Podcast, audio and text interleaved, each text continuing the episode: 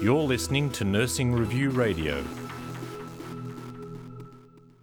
Cardiovascular disease brings with it a whole host of issues, some of which are better known than others.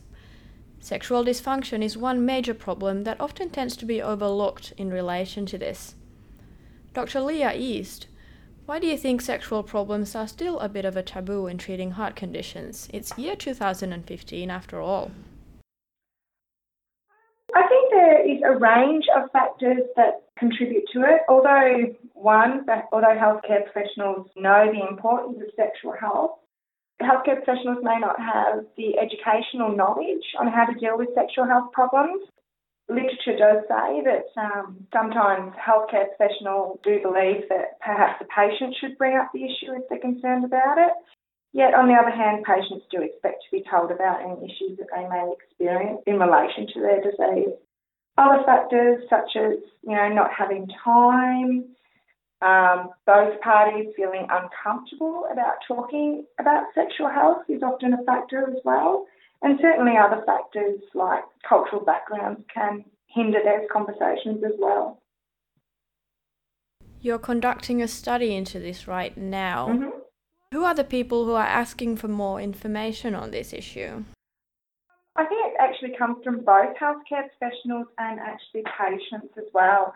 As I mentioned before, patients do expect healthcare professionals to tell them about any any kind of issues that they may experience from having cardiovascular disease.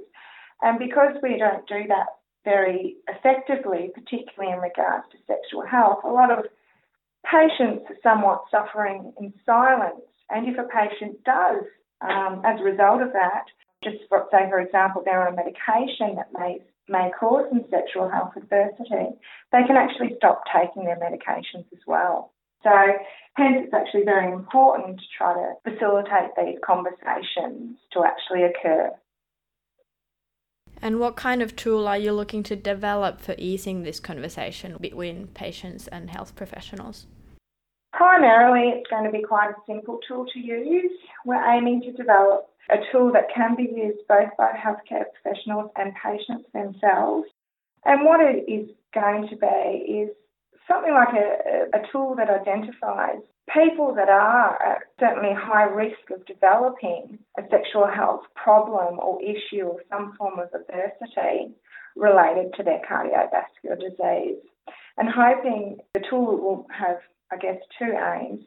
Certainly, if, it, if it's put out there and it's easy to use, it can open up these conversations and it can certainly identify these people that are at high risk of developing sexual adversity as a result of their illness. You're looking for participants in the study. I am. So at the moment, we're looking at two groups of participants. We're looking for healthcare professionals. They can be GPs, nurses, any kind of healthcare professional that is has had some experience with working with people with cardiovascular illnesses to participate. And we're also looking for individuals who actually had, have a cardiovascular illness to participate in the study as well. And why might somebody be interested in taking part in the study? What will the study be like for the participants?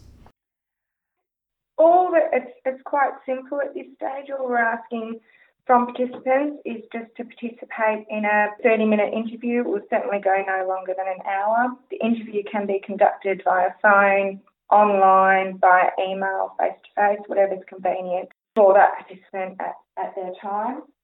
And what we're asking, I guess, from healthcare professionals is, you know, what they consider the barriers and the facilitators are to these conversations.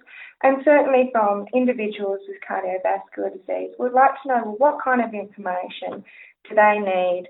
What do they want from health professionals to help alleviate or prevent these any kind of sexual health adversity that they may be experiencing? Thank you, Dr. East. Thank you very much for your time.